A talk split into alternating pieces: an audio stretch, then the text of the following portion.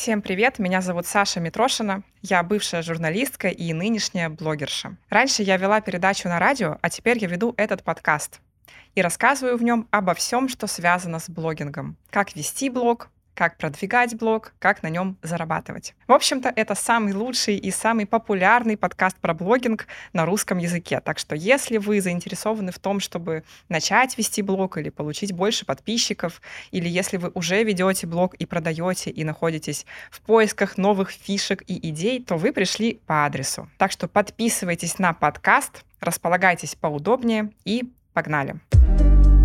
Подкаст Саши Митрошиной «Матерь Бложья». Здесь мы говорим о главном в мире социальных сетей. Как развиваться, делать бизнес и получать удовольствие от жизни. Выпуски каждую неделю.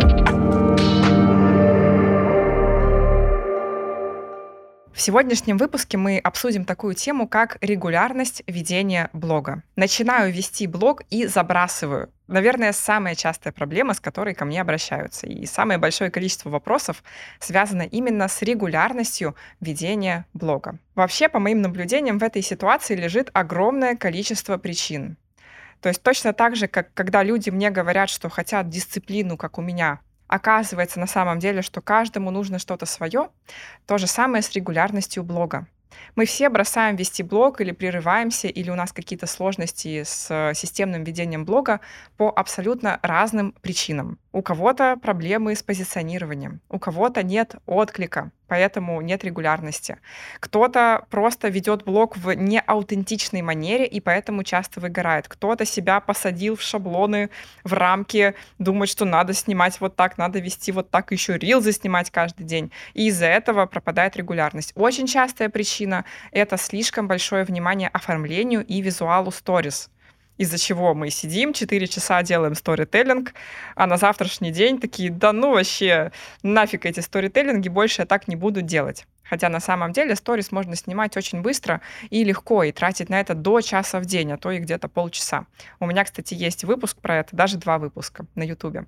Это сторис за 30 минут в день, и все ошибки в сторис, как-то так он называется, все ошибки при съемке сторис. По-моему, так, не помню. В общем, оставим вам ссылки на эти выпуски в описании. А сейчас я бы хотела вам рассказать пять основных способов, как наладить регулярность ведения блога. Это абсолютно простые, очень легкие и очень рабочие способы, которыми лично я пользуюсь, чтобы стимулировать себя вести блог регулярно. И да, я тоже это делаю, несмотря на то, что я профессиональный блогер. И многие думают, что мне абсолютно легко вести блог. Впрочем, это так, ладно. Но тем не менее, у меня... Почему вообще так происходит, что мне вести блог легко, и я в нем регулярно? Да потому что я достаточно большой фокус внимания уделяю как раз поддержанию своей системности и поддержанию интереса к блогингу.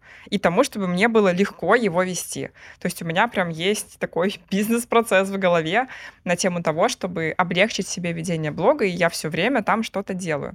Давайте расскажу вам пять основных ключевых рабочих методов. Первый метод. Суровый, просто, но самый рабочий на самом деле, это обязательства. Когда мы работаем в найме, мы прекрасно понимаем, что если мы не придем на работу, то нас как минимум отругают. Нам могут выписать штраф, нам могут не заплатить зарплату, нас могут уволить. Начальник нам точно что-то скажет, если мы просто возьмем и не придем на работу. Потому что у нас есть обязательства перед другими людьми. И абсолютно то же самое можно устроить себе в блоге. Вы можете сами стать себе тем самым начальником, перед которым не хочется провиниться. О чем идет речь? Представьте, вы купили рекламу у какого-то блогера, и он про вас рассказывает у себя. К вам пришли новые подписчики. У вас сразу же растет мотивация выходить в блог и снимать сторис. Потому что, во-первых, ура, эндорфины, дофамины, новые подписчики пришли, хочется для них что-то снимать. Это же супер приятно, когда ты видишь эти уведомления, что люди добавляются, цифра выросла.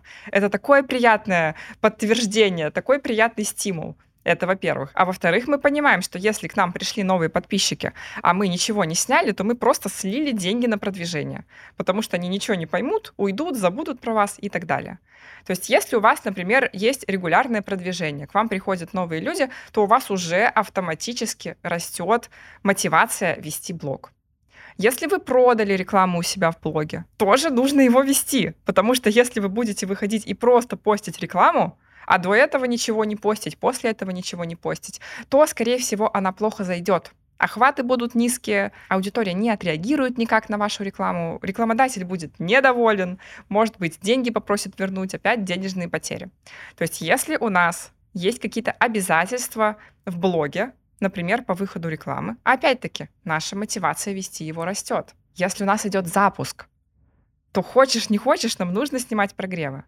Да, у нас есть выходные, да, у нас есть перерывы, но вообще-то, если мы не будем снимать прогревы, не будем их выкладывать, то запуск просто не произойдет. И поэтому создание неких обязательств перед другими людьми, перед собой, какой-то денежной мотивации, оно всегда будет нам давать очень четкий ответ на вопрос, зачем мне выходить в сторис.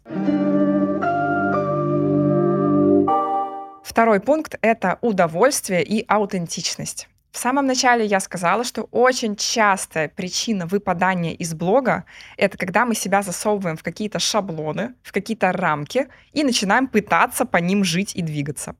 Это когда мы смотрим на Сашу Митрошину, она ведет сторис вот так, делает вот такие последовательные сторителлинги.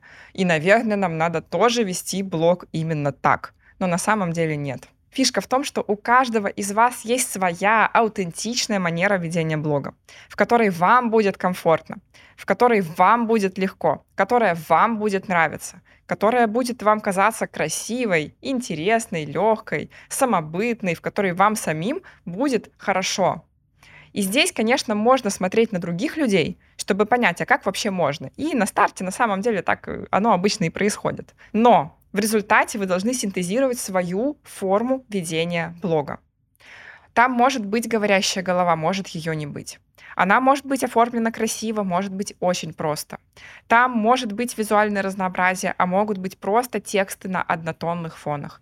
Там могут быть рилзы, а может и не быть никаких рилзов. Там могут быть в основном экспертные материалы, а может быть в основном что-то личное, что-то ваше эмоциональное, какая-то рефлексия ваша, чем вам хочется поделиться. В любом случае, это именно ваш аутентичный стиль ведения блога. И если вы начинаете сильно от него отходить, игнорировать свои особенности, Например, кто-то не может выходить в сторис каждый день, а кто-то, наоборот, только так и может выходить.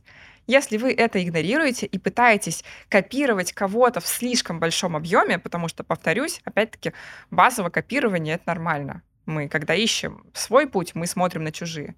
Но если мы слишком сильно начинаем это делать, то вести блог становится очень тяжело просто потому, что мы это делаем так, как не свойственно нам. Поэтому Поставьте, пожалуйста, себе цель получать удовольствие от ведения блога. Да, у нас есть цель системность. Да, очень часто сделанное лучше идеального. Очень часто нужно просто выйти в сторис и не смотреть на то, какие они вообще. Вот просто выйти — это прекрасная цель. Но в любом случае, всегда старайтесь искать ответ на вопрос, а где мое удовольствие от ведения блога? Что мне нравится? Как мне хотелось бы делать контент, о чем мне сейчас хотелось бы поговорить. И ответ на эти вопросы и есть ваш путь к регулярности, системности и стабильности. Собственно, давайте перейдем к третьему пункту. Он как раз-таки звучит именно так, как я уже сказала. Сделанное лучше идеального. Очень часто для того, чтобы наладить регулярность ведения блога, нужно сделать всего лишь одну маленькую вещь. Это снизить требования к каждому конкретному выходу. Да, безусловно, когда мы делаем красивый сторителлинг, когда мы используем разнообразные фото и видео и красиво его оформляем, то отклика и результата от таких сторис больше. Но это не значит, что такие сторис должны быть всегда. Потому что давайте посмотрим правде в глаза. Такой вот объемный, классный, масштабный сторителлинг с социальными доказательствами, с какими-то историями, с ответвлениями, с контекстом и так далее, мы можем делать, ну, раз в неделю, ну, раз в две недели. Я бы даже сказала, что иногда даже раз в месяц. Но ценность ведения сторис не только в этих сторителлингах. Не только в том, чтобы выйти и прям был вау, какой классный выход. На самом деле половина успеха сторис как формата — это обычные лайфстайл-выходы, Это какие-то эмоции в моменте. Это ситуации сегодняшнего дня, которые не тянут на какой-то супер-вау инфоповод и являются просто событиями, которые кирпичик за кирпичиком. Вот такой выход за выходом формируют вашу картину личности и строят мостик между вами и вашей аудиторией. Поэтому если вы в очередной раз к вечеру думаете, блин, ладно, выйду в сторис завтра, но зато классно все сделаю и оформлю, то попробуйте откинуть этот паттерн и выйти сегодня, поставив своей целью просто выйти. Просто еще раз соприкоснуться со своей аудиторией, еще раз с ними пообщаться, поговорить в моменте, не как-то красиво, правильно и мега вдохновляюще, мотивирующе и так далее, а просто поговорить с аудиторией как с людьми, потому что на вас подписаны обычные люди, которые вас смотрят тоже как человека. И не всегда им нужно что-то навороченное. Да, баланс контента — это круто, и круто, когда у нас выходит и экспертный контент, и какой-то мотивирующий, вдохновляющий, и мы рассказываем свои инсайты, и рассказываем истории, и что-то захватывающее, может быть, делаем, инфоповоды и так далее. Но на самом деле очень ценится просто контент. Вот просто что-то про нас. Что-то про то, что у нас произошло. Давайте договоримся. Сегодня, завтра, еще несколько дней попробуйте применять такой метод. Просто выкладывайте сторис. И не ругайте себя за то, что они вышли какие-то недостаточно идеальные. Да, я знаю, что вы можете лучше. Но поверьте мне, это видите только вы. Каждый раз, когда я выкладываю свои сторис, ну, почти каждый раз, я вижу, что можно в них улучшить. И я знаю, что я могла бы сделать лучше. Но мои подписчики этого не знают и не видят. И ваши тоже. И на самом деле они ценят любые ваши сторис. Им нравится все, что вы постите, просто потому что они ваши подписчики. Они не зря подписались, вы им импонируете как человек. Поэтому давайте постараемся снизить требования, понять, что сделанное лучше, чем идеальное, но не сделанное, и поживем вот с такой установкой. Она просто снимает все вопросы по регулярности ведения блога. Ну ладно, большинство вопросов. Четвертый лайфхак — это прием, которым я пользуюсь чаще всего. И заключается он в том, чтобы выходить в сторис или выходить в блог, неважно, на любую площадку, с тем, что вызвало во мне наибольшие эмоции. Вот вспомните, что сегодня у вас вызвало наибольшую реакцию? О чем вы больше всего думаете? Что вас больше всего сейчас волнует? Может быть, вчера, неважно, там, за последнее время. И сравните это с тем, что вам кажется, что надо запостить. Очень часто мы формируем какой-то контент-план и стараемся его придерживаться, несмотря на то, что прямо сейчас у нас есть какие-то эмоции, какие-то желания, чувства и так далее. А на самом деле работает это всегда самый эмоциональный контент. То есть если у вас в контент-плане сегодня стоит экспертный контент, ответы на вопросы. Но при этом вы понимаете, что, ну, объективно у вас в голове что-то другое, выходите с этим. Я вообще очень гибко подхожу к формированию контента. Я понимаю, что я выхожу в сторис три раза в неделю, четыре раза в неделю, пять раз в неделю. И да, я примерно понимаю, что я хочу в какой день постить. У меня есть какие-то дни, когда у меня прям жестко стоит прогрев. Но даже в эти дни я зайду через что-то, что вызвало во мне эмоцию. Я подвяжу это к тому, что произошло у меня сегодня, там, завтра или завтра произошло, вчера произошло и так далее. Я, возможно, перенесу прогрев на пару дней, если понимаю, что сейчас мне важнее рассказать вот об этом. Я часто говорю, что все планы делаются для нашего удобства. План для нас, а не мы для плана. И с контентом то же самое. Да, все контент-планы помогают нам. Потому что если мы заранее выделили время на контент, если мы заранее прикинули, какие у нас темы есть для контента, гораздо выше вероятность, что мы все-таки выйдем и сделаем. И это очень помогает регулярности формирования контент-плана. Но самый главный секрет — это всегда уметь вовремя от него отойти. Поэтому если вы готовы взять всего лишь один, самый главный принцип ведения блога, то возьмите этот — выходить из текущей эмоции. Мне кажется, я в прошлом сезоне уже об этом говорила, скорее всего. Но за это время он не потерял свою актуальность. Кстати, если вы им пользовались, напишите в комментариях, как вам. Расскажите про свой опыт, каких результатов удалось достичь. А я расскажу про сегодняшнюю буквально ситуацию. У меня сегодня по плану стоит прогрев, экспертный контент. Но я утром просыпаюсь и понимаю, что у меня сегодня достаточно насыщенное утро, в котором я чуть не опоздала на съемку, у меня все пошло не так, у меня развалились вафли, но при этом всем у меня супер классная энергия, потому что я еду на съемки подкаста, и я так этому радуюсь, что понимаю, что контент нужно делать об этом. что во мне сейчас такая радость просто от этого утра, от этого процесса, у меня такие эмоции, у меня события, что что-то пошло не так, что если я это проигнорирую и начну делать просто экспертный контент, то он зайдет не так. Он тоже зайдет, безусловно. Но вот этот эмоциональный контент, он вызовет больший отклик. И я буквально перед съемкой за 20 минут делаю эти сторис и вижу огромное количество сообщений. Я вижу, как у меня растут охваты. Они выше, чем обычно. И это как раз знак того, что я все сделала правильно. А экспертный контент я сделаю либо вечером, когда у меня будет настроение, либо перенесу его просто на другой день.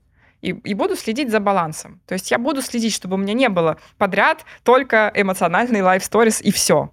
Все-таки я вставлю экспертный контент, просто не сегодня. В общем, выходим с тем, что сегодня вызвало наибольшую эмоцию. Это очень хорошо сказывается на регулярности, потому что если нет вот этого большого разрыва между реальностью и блогом, нам гораздо легче продолжать вести блог, потому что на это тратится гораздо меньше усилий.